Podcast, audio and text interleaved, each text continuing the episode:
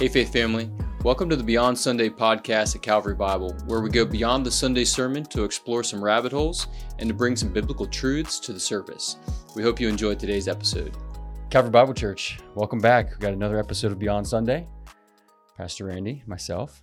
Randy, thanks for joining me again. Oh, you're welcome. Are you ready for this week? I am. Yeah, you are. No, you're not. You know, your uh, disdain for my jokes is going to come back to bite you. You think it will? It's already because now people are. I got a joke from Austin Swigert for you. Oh my word! From this week. Austin. Yeah, so the jokes are just going to keep coming now. And how old is Austin? He's in first grade, So so, six? he's Five or six six years or old? six or seven. Wow. Um, Starting early. forget when his birthday is. Yeah, so you ready for this? Why was the shrimp jealous? Jealous. Why was the shrimp jealous? I'll take my time here while you think.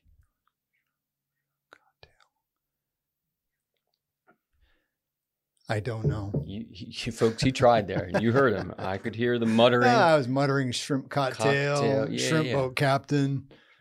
He was a little shellfish. Oh, Good one. that's really good. Yeah, good good job, Austin. Well done. Thanks for the joke. Um, the repertoire is never full enough. hmm Um, Sadly, no, fortunately.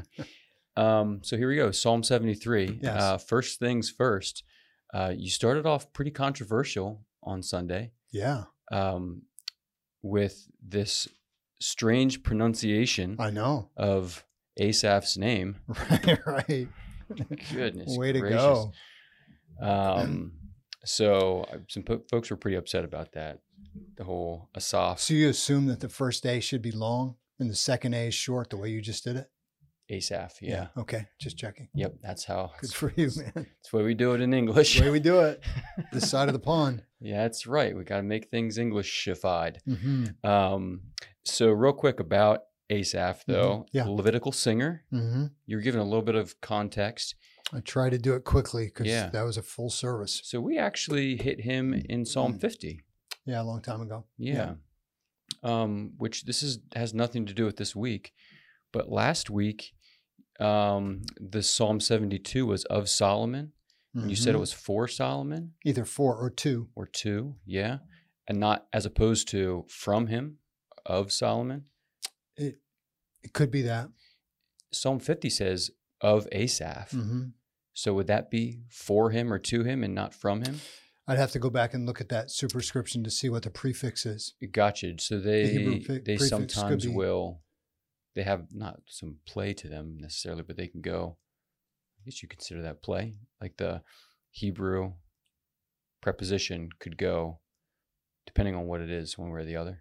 Well, the first, yeah, I mean, not to get too technical, but the first thing I want to look at in that case is it is it the normal lamed preposition? So we would say the letter L. Gotcha. If it's the normal lamed preposition, then oftentimes that's more more or less to or for. okay, so I'd have to check it. yeah, Yeah. Okay. Um, a paid worship leader, Mm, yeah, professional singer. professional singer. Him and his brothers. Uh, there was a Second Chronicles text and a First Chronicles text. One of those texts, David hires the boys, uh, the the brothers. So a very musical family, Yeah, that's neat. and you know families like that. Sometimes all the kids sing really, really well, Yeah, and then you have other families, which we won't name, yeah, Kaufman. that Um, they don't sing real well. No. So yeah, it's a musical intelligence there. Some Yeah. folks have it, some folks don't. yeah, Runs in some genes, yeah, not in mine. Um, yeah, no, actually, I think one of the things I appreciate about that, or just understanding that he was a like this was his role, his job, um, is the appreciation even back in that day for the arts and creativity and the value of worship, um, all those things. and then to have a worship leader struggle, I just thought it just it just seems so real to me uh, to think that this is someone that's constantly going into the presence of God corporately, leading worship corporately, and here he is with this genuine, sincere confession of a time when he almost lost his faith. So Yeah, wow, none of us are exempt. No, So no, goodness no. I just appreciate the reality of that. Yeah, at that in and of itself is a sermon. Um, That'd be a short sermon. pride comes before the fall. Yeah. Doesn't take long. Mm. you know, That was short. it is what it is. There you go. It's all we need. Mhm. See you next week. Amen. Um, so getting into Psalm 73, Mhm. envy Mm. uh, was a Yeah. pretty clear um, Yeah, verse three. theme coming through Yeah. that psalm. What the what Asaph was struggling with here, Mhm. um, and so I went back and listened to one of my favorite hip hop songs. Just so you know, Good. do you know what the title of that song was? Envy. Envy um, by 116. So, for those of you who are fans or not, go ahead and check that one out. Um, three verses with just some jam packed lyrics in there about I envy. Um, but what I thought was interesting was in that song, and some of the things correlate here to the psalm, was um, the things that drive us, that drive the envy or stir that sin in our own lives, um, such as well, in verse four here. I'll try and make a connection. For they have no pangs until death; their bodies are fat and sleek. Mhm. And so verse this is. Asaph looking at the the wicked, the unrighteous around him, saying, they don't have any problems until they kick the can. Their Mhm. life is just Yeah. super smooth and easy. Trouble free. Yeah, their bodies are fat. I love that. Yeah. Fat and sleek. Yeah. Um, but what it reminded me of is sometimes this envy that we have towards people who are uh, prettier or more handsome than we are, uh, people who are smarter than we are, people who have more wealth than what we do, Have Like- more hair. have more hair than we do. Yeah, whatever you want to call it.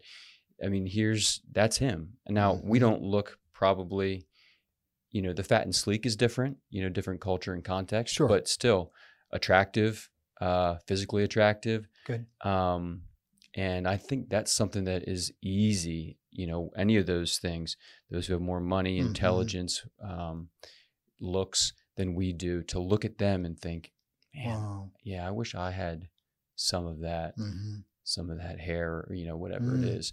Um, but, and, you know, we laugh about hair, but all of that is soul crushing envy, hmm you know? Um, so Mhm.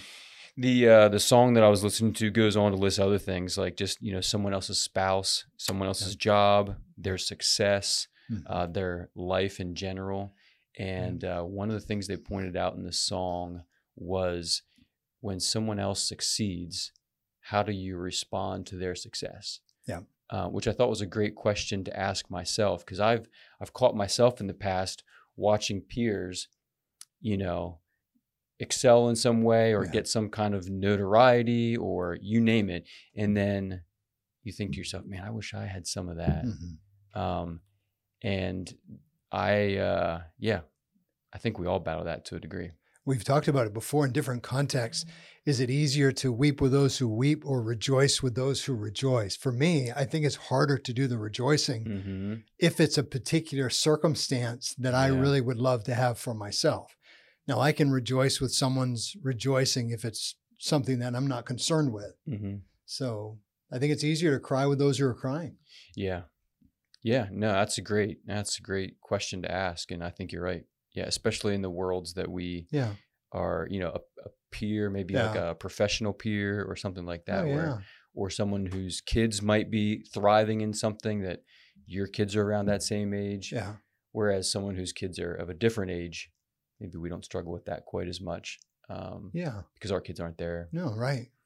Um, and uh, last little note from that song, Yeah. just it was reminding me of sin crouching at the door, and envy is this croucher waiting to waiting to pounce uh, and suck the life, or um, as Asaph would have put it here, uh, just catch you when you stumble, um, or cause you to stumble. Yeah. Um, so good.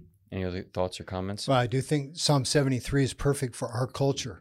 I think because we're bombarded with good things and valuable things and good looking things and things that we would love to add, accumulate, our culture and our affluence or relative affluence. I know it's all relative depending on who you are and where you live, but I think most of us in our faith family can, um, you know, we can we can attest to the the pull, the strong pull that envy uh, can create. Mm-hmm. So it's helpful with uh, with a psalm like this to remember that God is good to us, even though we may be struggling and non Christians might be flourishing, the psalm gives us perspective this week. So, again, beyond Sunday, you're hoping that the um, the statement about the character of God is Mhm. true to us. Truly, He is good to us. And of course, we're defined as the pure in heart. Remember, our motivation is pure, our worship is pure, not perfect, but our affections are undivided with respect to loyalties. And then you hope that the just the the revelation that um, the revelation that was received in the sanctuary about their end Yeah. you hope that that reminds us about the eternal perspective so that when we when we're tempted to envy this week we realize this is so short-lived and we certainly do not want to join with the wicked who are going to suffer like the psalmist says and then of course it finishes with this great um, you know the great confession of faith at the very end of the psalm um, but boy that question. Do you want to read it? I, I yeah, you can if you like, but I wanted to just you know you can imagine a worship leader saying, "Is this all for nothing? You know, Mhm. is is my is my uh, passion for God and righteousness is it for nothing? It's not doing anything for me. Yeah. And I think some of what comes out, or at least to recognize it, is um, this exchanging that we feel like we have spiritually, where, you know, we do good, we expect blessing. Mm-hmm. And, uh, you know, sometimes it does work out that way, but not always. And here in Asaph's case, you've got the guy leading worship, pouring time and energy into, you know, spiritual things and theology and committed Yeah, to the Lord, but Yeah. seeing the world around him thrive while he feels like he's just not experiencing that same thing. And God, I'm giving you my life. God, I've, I've given you my day. I committed my life to you. Why Yeah. are things so hard? yeah. I think I half quoted or mostly quoted Derek Kidner's comment about that. He said, "I can't believe that folks who read the Bible think that that this type of prosperity is our birthright." Mm, there's these other texts that make it make it so clear that that's not the case for the righteous. Yeah, read but the rest but of the we Bible. still struggle with it though, Mhm. just like you know the whole Job scenario. Yeah, yeah, no, it, it and it seems natural to struggle uh, Mhm. and just grapple with that kind of Yeah, thing. But you brought us back to, I think was probably the most important question. How do we get out of that? How do we fight um, that envy when it when it rears its ugly head? Mhm. Um, and it's I think in some ways similar answer to uh, questions that we've been asking ourselves through the Psalms here. Mhm. How do we, for example, with Psalm seventy two, how do we show God's um, that's not good. I was going to say, how do we show God's blessing? How do we how do we experience happiness? That's what I was getting at. yeah. When we just don't feel happy. So that verse 23, what you and I were thinking about toward the end with the confession that's made, Mhm. nevertheless. So there, there's three or four places in the Psalm where there's a, a, a contrast or a shift, and they occur in Psalm 73 at critical moments. Well, this last one, nevertheless, verse 23, nevertheless, I am continually with you. You hold my right hand. So now what what is described is the benefit of having God. You guide me with your counsel, and afterward you will receive me to glory. And then this this uh, reaffirmation of how important God's presence is. Whom have I in heaven but you? And there is nothing on earth that I desire besides you. My flesh and my heart may fail, but God is the strength of my heart and my portion forever. Those confessional statements are the results of faith in the fact that God is more important than all of those things that might cause you and me to be envious. hmm Yeah, and we remember that when we get back to the sanctuary, verse seventeen. It's in church where it occurs for the worship leader, which makes sense in a way, right? He's a worship leader, so he's going to do his job, Mm-hmm. and he finds himself immersed in the revelation of God, either in song, which he's responsible for. Yep. So he ha- he actually has to sing these words. Mm-hmm. And of course, if you talk to any worship leader, they would tell you that you're hoping that you arrive to church and you can sing the song sincerely Mm-hmm. as an act of worship yourself rather than a performance. Yeah. And so he lands in church. He's immersed in the Word of God in the singing, let's say, Mhm. but then also in the reading of Scripture. and even i mean even times where we don't find ourselves in the most spiritually happy place or right place Mhm. to come into church and sing these songs Yeah. to actually get them off your lips if if you're singing them Mhm. and not meaning them your heart's i mean that's a big red flag if you're in there just going through the motions that should be a red flag because Yeah. otherwise someone who's you know who the lord is working on and bringing back is going to say those words believe those words and begin to warm back up you might say Yeah. um, and so I just it it um, it reminds me again of just the regular how would we say like ordinary means of grace. Sometimes we Mhm. we want something extraordinary, Mhm. something supernatural to happen to us, and sometimes those moments do happen. So, for example, I distinctly remember a moment going back years, struggling with envy, and just having this moment while I don't even know what was happening in church, but just feeling the sense of the Lord saying to me, Don't compare yourself. Just be Mhm. yourself. Mhm. I've called you to be who I want you to be, to Mhm. minister to people that you are called to minister to. Yeah. And, you know, that pure envy that I was facing, um, and that was out of the ordinary. Mhm. Uh, but so many times, what does kick me back into gear or help me fight sin are just these very simple weekly rhythms and routines like worshiping with my faith family, singing songs, being under the teaching of His Word, the reading of His Word. And yeah, that gets us there. It does when those words can, when they can be spoken or sung with sincerity. So for me to come into church and to be able to say in verse 28, but for me it is good to be near God. I have made the Lord God my refuge, that I may tell of all your works. That's how it ends. hmm If I can say that with sincerity, then whatever I was envious about now takes a back seat to worship. Yeah. So whether it's in 28 or whether it's up in 23, nevertheless, I am continually with you. The, the point is, worship reminds us, and it, we talk about it being uh, sometimes a covenant renewal service. Hmm So the worship service, if you think of it as covenant renewal, you come into the worship service and you say to God, This is what I promise to you, or this is how I feel toward you, or this is my commitment to you, and here's my faith in you. Uh, I am continually with you. That changes the way in which I feel about the things that could create envy. Mhm. You know, what's more important? Not having me. having uh, the circumstances of, of somebody else that I would prefer versus I have my God. hmm You know, that's how it works. Yep. That Yeah. puts things in perspective. Yeah. Um, and then I just I think to um, like Paul, you know, who in the New Testament was it Philippians four? I know what it is to abase and abound. hmm So he's had a desirable circumstance and then a very undesirable circumstance, and to be content with what God has given him. Yeah. Can su- yeah, recognize the sufficiency of Yeah. the Lord Yeah. and His work in his life. Yeah. Um, just helps to fight Yeah. fight sin. You can do it in a couple of ways if you're interested in this. You know, start with one end, start your day with strong worship so that you tell God how much He means to you. And then wait for the moment. Hopefully, it doesn't happen, but you wait for the moment when envy starts to raise its ugly head. hmm You've already expressed worship. When envy hits, you're probably ready to fight against that with another worship experience.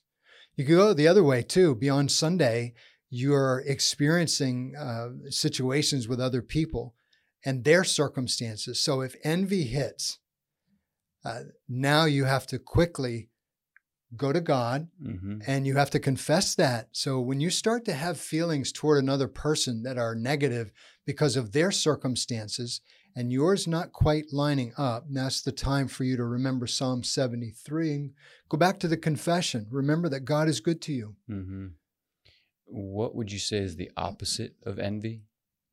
I think maybe uh, maybe your your reference to Paul is helpful. Yeah. Yeah, Um, the sense of being full. Yeah. satisfied. Uh, you know, we've talked about this before in church years ago that, you know, if you go by, if, if, if you haven't eaten for several hours and you go by, uh, you know, a highway billboard for Shady Maple, that's going to be one reaction. hmm If you've just left Shady Maple Right. and you see that sign, you know, half hour later, it's not going to be the same reaction. So a sense yeah. of fullness, the old word sati- uh, satiated, um, yeah. Being full, Like yeah. uh, being, uh, you know, you could use shalom. Uh, be, your your it's overall well being. Your appetite is just not driving you. Yeah, and the reason I asked was because sometimes in those moments where uh, I think we're tempted with one thing to put that off and put something else on. So to put Yeah, contentment Yeah, on yeah, or gratitude, yeah, thankfulness, yeah, recognizing what I do have and Yeah. be thankful for those things. Yeah. Just helps again to, yeah, just be reminded of what is true. If we were truly poor, Mhm. physically poor, financially poor, like Yeah. I mean, really, Yeah. then it, it, it'd be interesting, right? Would I would I say so much thank you for what I have, or would I say, Lord, I'm I'm just really thankful I still have you because I don't have anything else. hmm If I was dirt poor, Yeah. I have God. Mhm. So that would be an, a whole new level of faith. For me, it's easy. I can, I mean, I go, you know, after this, if I go back home and I, I sit in that home that God has blessed us with, and it's easy for me to say, well, you know, I was kind of envious of my neighbor because of this or this and this, but Mhm. Lord, look at what I have. Right. Even that's not the same as saying, God, I have you. right. You're more important than even this nice home. hmm So it's kind of a almost like degrees of contentment Yeah. Or or degrees to which God alone is satisfying. That sounds like a good place to stop to me. It is. It sounds good to me, but Get- yeah, because I, I say that because it just kind of gets you Mm-hmm. back down to the bedrock there, the rock in which we stand and take refuge and have stability in life and faith. everybody seems to. Every Christian that I've ever dealt with late in life seems to know that at the end of life, the things that we tend to want they don't matter. hmm Everybody seems to get there, which is probably a good thing. It's probably a It's good good thing for all of us if we're living a long life. The longer we live, I think the more we realize the most important things. hmm and they're not those things which we were envious about a long time ago. It seems like I don't know. Yeah, no, I don't think so. The senior saints would tell us that. I bet. Yeah, they're yeah they're immaterial. Yeah, The material things become immaterial. yeah, Um, great. literally. Not literally. All right, great. All right. Well, thanks uh, for joining in. Um, again, questions for the podcast, podcast at cbcmj.com is the email. So you can send them in. We'll get at them next week. No Randy this week. We've got the Global Outreach Summit. Right. So as a reminder, uh, Dr. John Patrick will be our keynote Good. We actually he'll be here Wednesday night with the youth group. Good. Um, and then the first all church event is Friday, Friday. seven o'clock. Nice. So if you're a Beyond Sunday listener and you have not signed up, here's special uh, insider information for you. Uh, go ahead and come anyway. Uh, Louise is counting for for you folks, you delinquents. I'm one of them. I didn't sign up till Monday morning. I wonder if I did. No worst at that. Anyway, all right. Thanks. Thanks for joining us, and we'll see you guys Friday. Thanks again for joining us on today's episode. And remember, our Sunday sermons are meant to lead us to a life of worship beyond Sunday.